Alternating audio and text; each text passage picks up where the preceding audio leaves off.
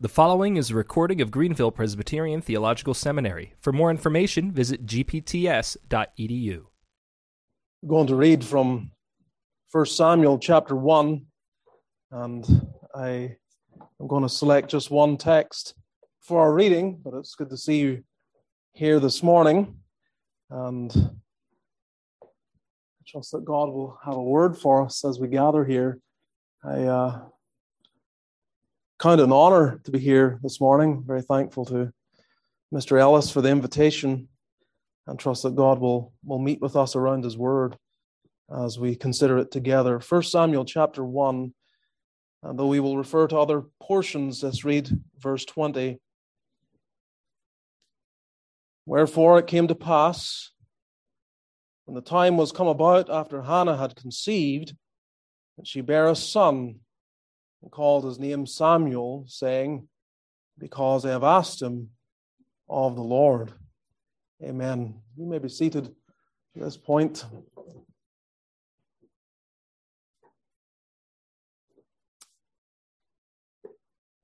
One of the mistakes that we can make is that we believe that significant change has to come about from big personalities we see the big personalities, we see the influence that they sometimes have, and we draw the conclusion that all change, all significant change, must come about through some big personality.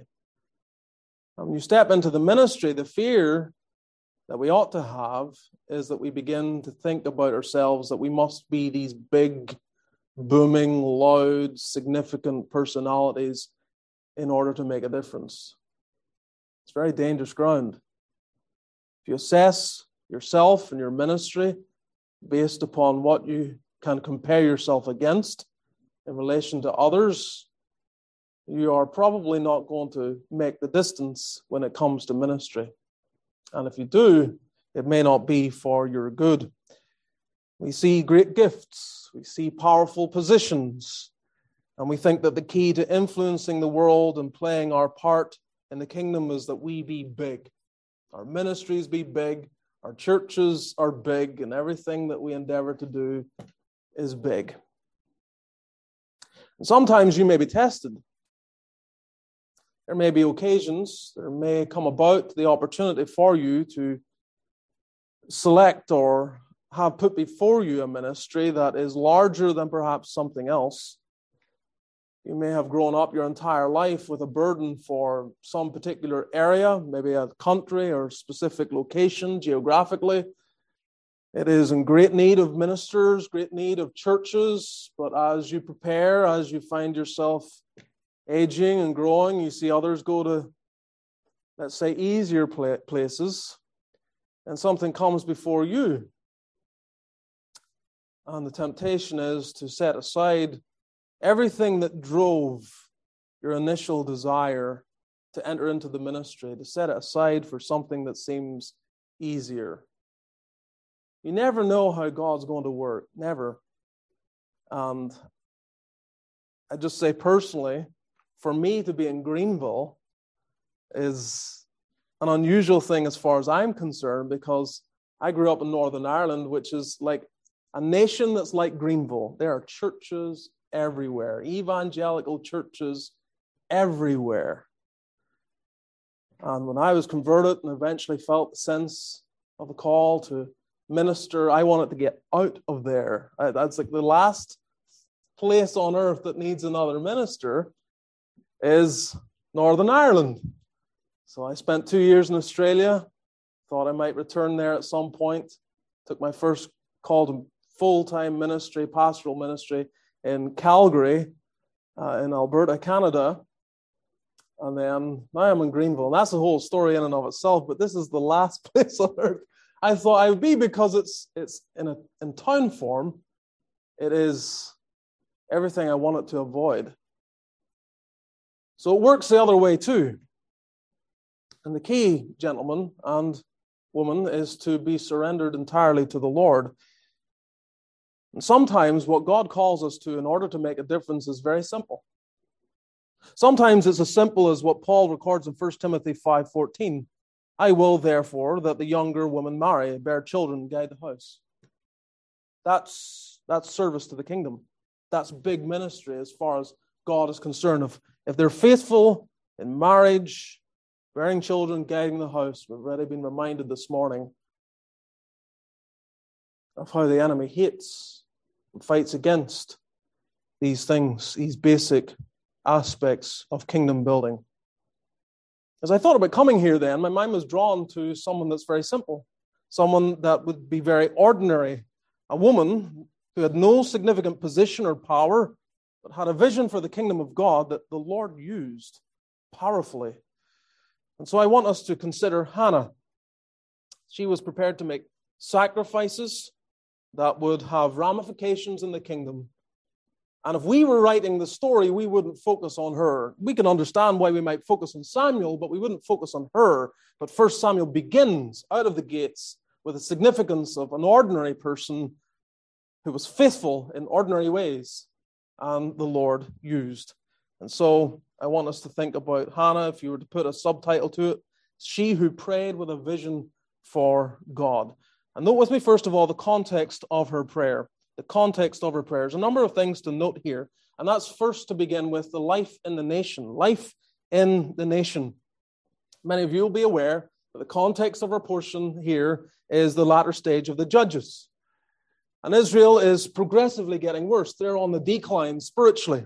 Things are not what they ought to be. And in a generation, they're going to seek to show that rejection of God by demanding a king. And the Lord will tell Samuel, Samuel, they're not rejecting you, they're rejecting me. They're rejecting me. And that's going to come, as I say, just in another generation. Spiritually, it's a dark day. The nation is desperate for a spiritual leader, someone who will speak God's mind. You have in chapter 3, verse 1, a little insight into that where the child Samuel ministered unto the Lord before Eli, and the word of the Lord was precious in those days. There was no open vision. There's no one being faithful, no one speaking the mind of God to a generation that desperately need to hear from God. No one to consult, no one to stand. And even Eli, the high priest, had come to a sad chapter in his life and lamentable is the condition of his circumstances. His sons, Hophni and Phinehas, are ungodly wretches. You have some indication of that in chapter 2. They serve as priests at Shiloh. They profane the sacrifices you find in chapter 2, verses 12 through 17. They're profaning of the offered sacrifices. They profane the sanctuary. Look, just look at verse 22 of chapter 2.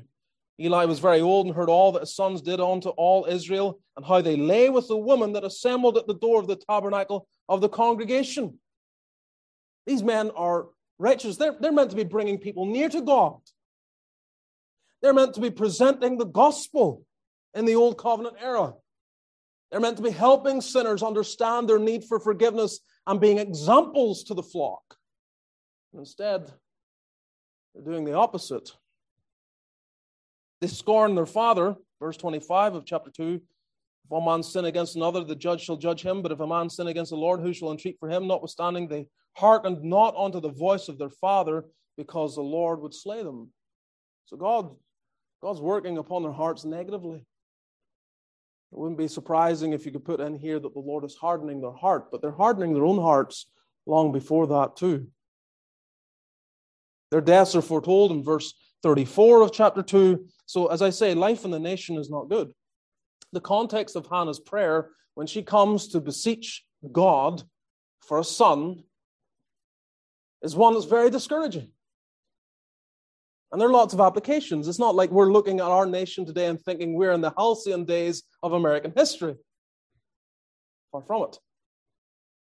If you keep your finger upon the spiritual pulse of what's going on every day, you can lament if you are one who checks Twitter on a daily basis, it'll be enough to grieve your soul every hour of the day. That's life in the nation. Life in the home also is difficult. The most important relationship is that which takes place in the home. That which is reflected in the home is vital between husband and wife. And with regard to Hannah, her husband Elkanah, things were largely good. It's not like they were all bad. You'd go to chapter 1, verse 3, you can see that they worship together. They go yearly to worship and to sacrifice unto the Lord of hosts in Shiloh. They love each other, verse 4 and 5. When the time was that Elkanah offered, he gave to, I don't know how you pronounce it, Penina, Penina. It's like one of those names. You get like two or three different ways depending where you are. But gave to her and to all her sons and her daughters portions. But unto Hannah he gave a worthy portion, for he loved Hannah, but the Lord has shut up her womb. So, despite the circumstances, two wives and all that comes with that, this man loves Hannah. The, the relationship seems to be good. It's not like the home life is all bad. But the other wife is an adversary to her. Verse 6 Her adversary provoked her sore for to make her fret because the Lord had shut up her womb. So there's a rival here, and Satan is using this to discourage Hannah for sure. But the relationship here isn't all that bad. Things, as far as her relationship with her husband, isn't all that bad. So they're encouraging things for her. It's not like she, it's all bad. But, but, the grief of her heart as she comes to worship the Lord, and you take in the context of this whole passage, the grief of her heart is not that God has shut up her womb.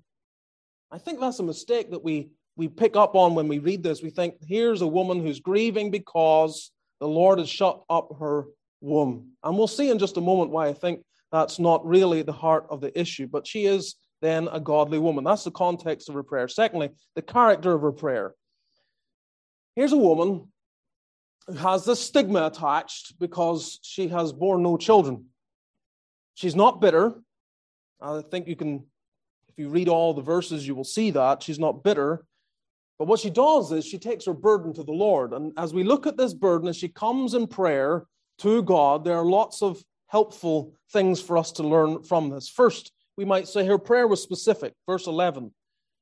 It tells us, She vowed a vow and said, O Lord of hosts, if thou wilt indeed look on the affliction of thine handmaid, and remember me, and not forget thine handmaid, but will give unto thine handmaid a man child, and I will give him unto the Lord all the days of his life, and there shall no razor come upon his head. So she's specific. She has a burden, a specific burden, and she makes a specific prayer. Now, why do I underline that? I underline it because the temptation in prayer is always to be general. So we say, God bless me today. Well, there's nothing wrong with that prayer. Don't mistake in what I'm saying. But in what ways are you going to discern that blessing? Well, there are general ways in which you might say it. But isn't it far more encouraging to bring a specific request and see a specific answer from the Lord? Is that not what our Lord teaches us? If a son asks for bread, will he give him a stone? No. No, the implication is that we come with specific requests. You have all sorts of examples. You have the woman who comes on behalf of her daughter. She, she's looking to the Lord Jesus Christ to, this is the specific need. You have others right throughout the Gospels. People come to Christ with a specific thing. Not just bless my family, not just bless me, but here, here's the burden. Please intervene in this specific burden. And that's how Hannah comes. Now, brethren, you need to learn to pray this way. You need to learn to intercede for your own life, for your own family, and for the sake of the congregations you may oversee in the future, learn to pray specifically. I, I encourage every church to have a prayer meeting, multiple prayer meetings, even, if possible. Uh, certainly, we do at our church, and every one of them is a blessing. But prayer meetings are very fragile things. You have to actually teach your people how to pray. One of the things I emphasize is that each of the individuals in the prayer meeting bring their specific burden. Because if you have a whole room full of people that pray for 45 minutes or an hour and, and they're all praying general prayers, Lord bless, just in general ways, it gets old very quickly. And there's no sense of burden, no sense of combining that burden together. But when you have specific people and a woman sobbing over a lost son, the whole church is brought in to bear that burden with her. You have other matters that are brought specifically from the hearts of individuals in the church. The church is bonded by those particular burdens. You have a great example for us in Acts chapter 12, whenever Peter is in prison and the church is scared about what's going to happen because James has just been martyred. And now another leader in the church is going the same way, and they're fearful of the future of the church. And so we read there that prayer was made of the church unto God for him. They're gathering together, praying specifically for Peter. And God heard prayer. So she's doing the same. She's praying specifically. Learn to pray specific prayers in your life, in your ministry. Verse 27, it gets highlighted of chapter 1 For this child I prayed, and the Lord hath given me my petition which I asked of him. It just lifts up the heart. I asked specifically for this, and the Lord heard me. What a mercy indeed. So, as we consider the character of our prayer, we see that it is specific. We also see that it is submissive. Again, verse 11 of chapter 1 If thou wilt indeed look on the affliction of thine handmaid, if thou wilt, she knows God is sovereign. She knows that. And she is throwing herself at his mercy in this request. And what's fascinating is that she's, she's willing, note what she's willing to do.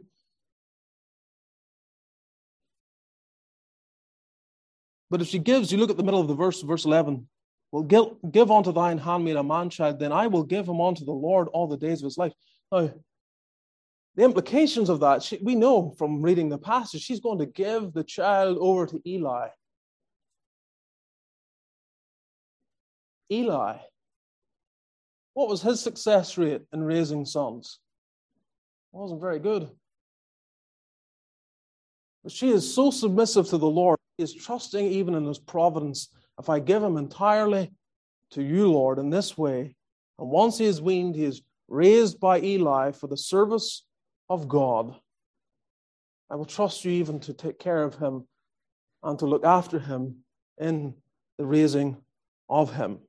Tremendous trust, tremendous submission to God's will and God's sovereignty. But you also note that her prayer is sincere. Verse 11 through 15, there's great sincerity in her prayer. You, you can, you, we've already read verse 11, continuing verse 12. It came to pass as she continued praying before the Lord that Eli marked her mouth. Now, Hannah, she spake in her heart, only her lips moved, but her voice was not heard. Therefore, Eli thought she had been drunken. And Eli said unto her, How long wilt thou be drunken? Put away thy wine from thee. And Hannah answered and said, No, my Lord, I'm a woman of a sorrowful spirit. I have drunk neither wine nor strong drink, but I have poured out my soul before the Lord. She is sincere. She's not asking for a son to boast and brag about. She's not asking for a son so she can go to her rival and silence her. Because if that was the motivation, then what, what's the response? Well, you don't have as many, do you? You have one child. I have many. It's not going to help any if that is the motivation. That is not the motivation of her heart. She wanted a child to offer that child to God. And the reason for it, I think, if we take in, if you try to feel the context, if you try to feel what's going on, I believe this godly woman understood God's deliverances in the past. Specifically, I believe her mind is upon Samson. Why do I believe that? Because of what she says, what she vows in verse 11. There shall no razor come upon his head. One of the greatest judges of the past, of the recent past, was Samson. For all his faults, he was mightily used God. And he was a Nazarite from the womb. God had come and said, This is how you're going to raise him, and he will remain a Nazarite. And God's hand was upon him. He was powerfully used. The Spirit came upon him in an unusual way. and brought deliverance against the enemies, brought a great relief. While he was walking with God, the nation would be pulled towards favor and blessing. And she's thinking back. She knows the record. She's aware of the history. And she is coming and saying, Lord, you did it. Someone like Samson, I'm praying, give me, give me a son who can function in this nation like Samson. And you see her heart. On the occasion of Samson, God says, This is how you're going to raise him. He will be a Nazarite. She's coming voluntarily saying, This is how he's going to live. This is what I desire. So she's not seeking for a boy merely to silence Penina or Penina. She was specifically asking for a boy, for a man to labor for the spiritual needs in Israel. And I'm going to underline this argument with two further motives. First, look at chapter 1, verse 3 with me. And I want you to ask the question, ask in your mind as you read the beginning history of 1 Samuel. And it tells us about a man who had two wives, names them, one had children, one didn't. This man went up out of his city yearly to worship and to sacrifice unto the Lord of hosts in Shiloh. And the two sons of Eli, Hophni and Phinehas, the priests of the Lord, were there. And then it continues on with the history. Why is that there? It's, it's parenthetical. It has no business being there. It, do, it, it really doesn't. There, there's no reason for that closing sentence of verse 3 to be there. It, it doesn't flow in the narrative, except, except that the Spirit of God, through the writer of this book, is putting in, punctuating this narrative so that you keep in your mind what's going on in the mind of this woman as she comes to worship, what she's seeing as she comes to worship every year.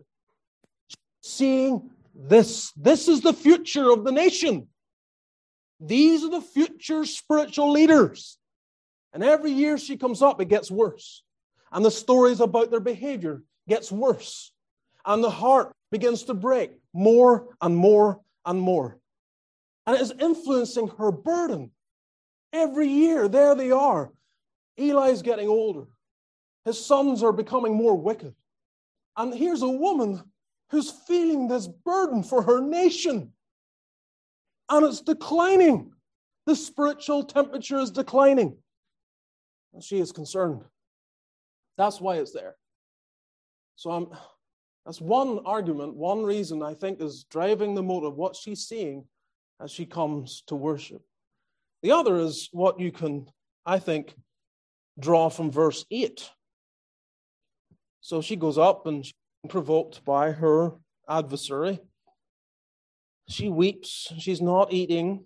Verse 7, verse 8 then says, Then said Elkanah, her husband, to her, Hannah, why weepest thou? And why eatest thou not? And why is thy heart grieved?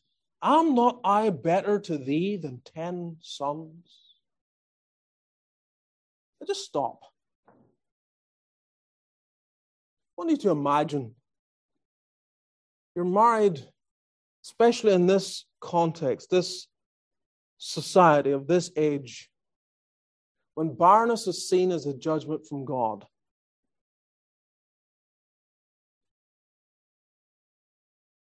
And Elkanah comes and says to this woman, this barren woman, Am I not better to thee than ten sons? It is extraordinarily insensitive to the burden that she is carrying if the statement comes and originates from him. If he is coming and saying to her, Am I not better than ten sons? If he comes out with that for the first time, if that originates from him, her response is going to be, You insensitive brute of a man. Do you not understand what we women feel? How we sense this desire for children? Do you not get it? But I don't believe he was insensitive. I believe the confusion he is experiencing here is a result of what discussion had transpired previously between the two of them when he's trying to comfort her with her barrenness, when he's trying to encourage her Don't worry, I still love you, Hannah. Don't be worried about it. Don't be concerned about it. And she says, Your love to me is better than 10 sons. So, what has changed? What has changed? What has changed is the year, yearly visit to worship and seeing the ungodliness of the age. And Elkanah then's confused. Why are you why are you burdened about that? I thought we'd talked about this. I, I tried to comfort you. you. You seem comforted by it. You, in fact, you told me, you told me that that our love, you're, I'm better to you than ten sons. So, so I'm confused now, Hannah. What? Why aren't you eating? Why are you sad? Why are you grieving? I say to you that that's driving the burden. This, this woman was completely at ease with the, God's providence in her life until, until she sees the spiritual decline worsen. And that's what's driving this prayer. This woman is burdened about the way things are going. And she's crying to God for a deliverer. She sees no other way out. We need another judge. And no one seems to get it. This woman, Penina, all these children, she doesn't get, she doesn't get the burden. She brags about her children. There's no humility in her heart. She can't seem to see that these blessings are to be raised in the fear and admonition of the Lord to fight the Lord's battles and see what they might accomplish in his kingdom. Instead, they're just trophies for her to boast and cause suffering to me. But again, the suffering wasn't she has children, I don't. It's the fact she doesn't get the burden. This, this is something that you will sometimes wrestle with. Oh, it, it can be difficult. God's work in the day in which we live and the trials that we face and the burden that has to be felt. And brethren, I say to you, I say to you, you must be able to carry a burden that others may not be able to understand. You live in America. You, you have to be optimistic. And, and, I, and I think the scriptures allow us to be optimistic, encourage optimism as to what the Lord is going to do. But that optimism should not remove a realistic perspective as to the spiritual temperature of your church, of individuals in your church, or even your wider community. And you need to have broad shoulders and a strong back and learn what it is to carry a sense of burden. Because when I read the scriptures, it is the broken, the people who are broken under a sense of a weight of burden that perhaps no one else even understands. Those are the instruments of change in any generation. Even when it's a woman who's not priest or prophet or king, but she's one person who feels the very heartbeat of her God and desires deliverance for his glory. So that is the character of her prayer. Thirdly and finally, the consequence of her prayer. Well, in verse 19 tells us, first of all, she gets an answer. She rose up in the morning early and worshipped before the Lord and returned and came to their house in Ramah. And Elkanah knew Hannah, his wife, and the Lord remembered her. The Lord remembered her. remembered her. A wonderful little statement, isn't it? A way of reflecting the answer. The Lord remembered her. It doesn't undermine the omniscience of God. God knows everything. It should ever be said that the Lord remembered. That stands to reason. Of course, He remembered. He never forgets.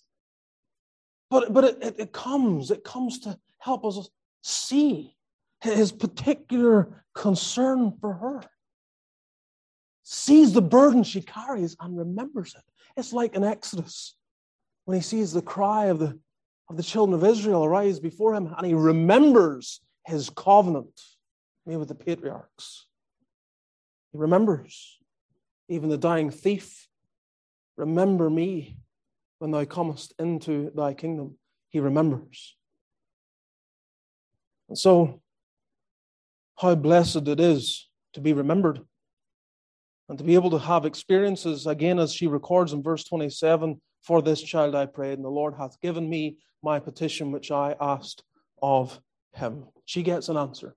Secondly, she shows appreciation. Chapter 2, the opening 10 verses show appreciation. I'm not going to read all of the verses here as time is moving on.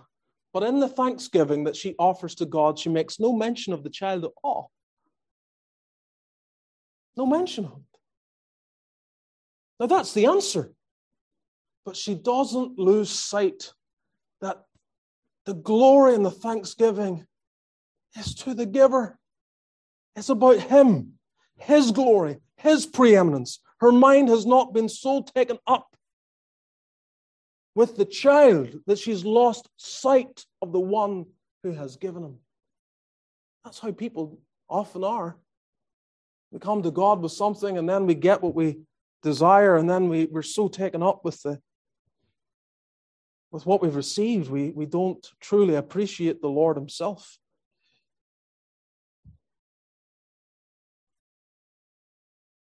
Thirdly, she expresses anticipation. She gets an answer, she shows appreciation, and she expresses anticipation. Look at verse 10 of chapter 2.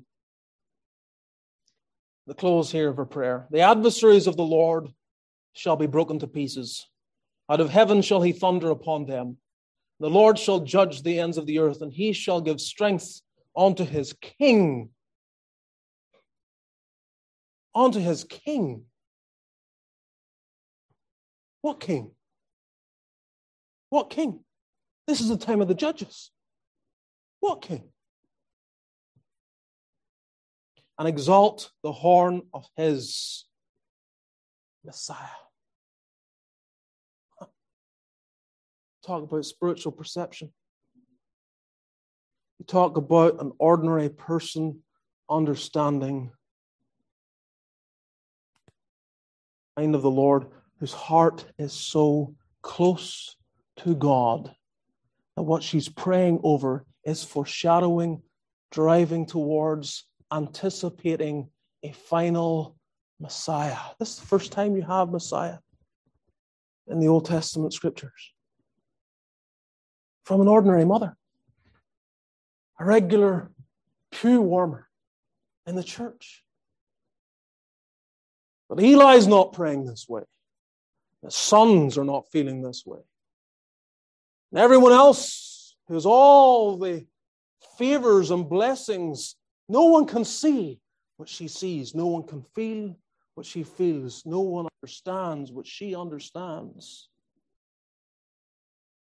This is a woman with a vision for the kingdom of God. And she sees. And oh, what will be the great day when the King comes? The Messiah brings full deliverance to his people. And he has come. He has come. And we are watching him put his enemies under his feet. We are watching him exercise his dominion. And through ministers, through ordinary men, mostly ordinary men and women, extends his kingdom. He magnifies his name. He broadens the reach of his church. He gathers in his elect. And he drives the peoples to fall before him and recognize him as Lord of all. We have so much to learn from ordinary people like this, living in a dark day. She was living in a dark day, just like you are, just as I am.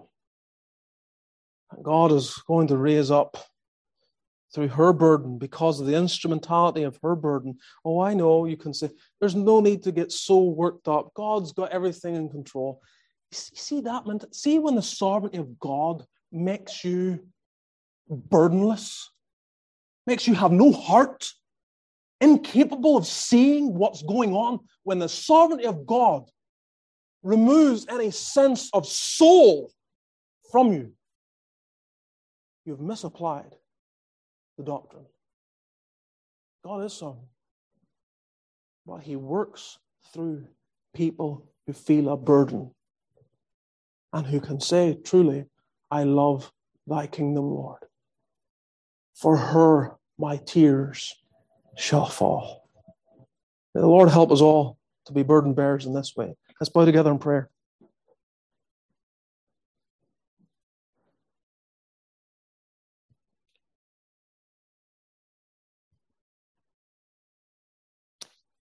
Lord, we, we confess the sin of ease and sloth and spiritual numbness.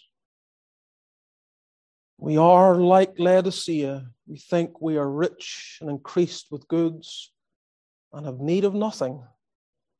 And we know not that we're wretched and poor and miserable and blind and naked. And you counsel us you counsel us to repent. You counsel us for gold tried in the fire, to know what it is to really labor amidst the fires of persecution. God, we pray, bless this body. Use this seminary. Keep it on the straight and narrow. Grant that young men and older may be trained and prepared and raised up, not just to be heartless communicators in the pulpit, but men with broad shoulders, strong backs, and big hearts who bear the burden of our day. Receive our thanks and be with us through the rest of this day, we pray. In Jesus' name, amen. amen. Thank you for tuning in to this production of Greenville Presbyterian Theological Seminary. For more information, please visit gpts.edu.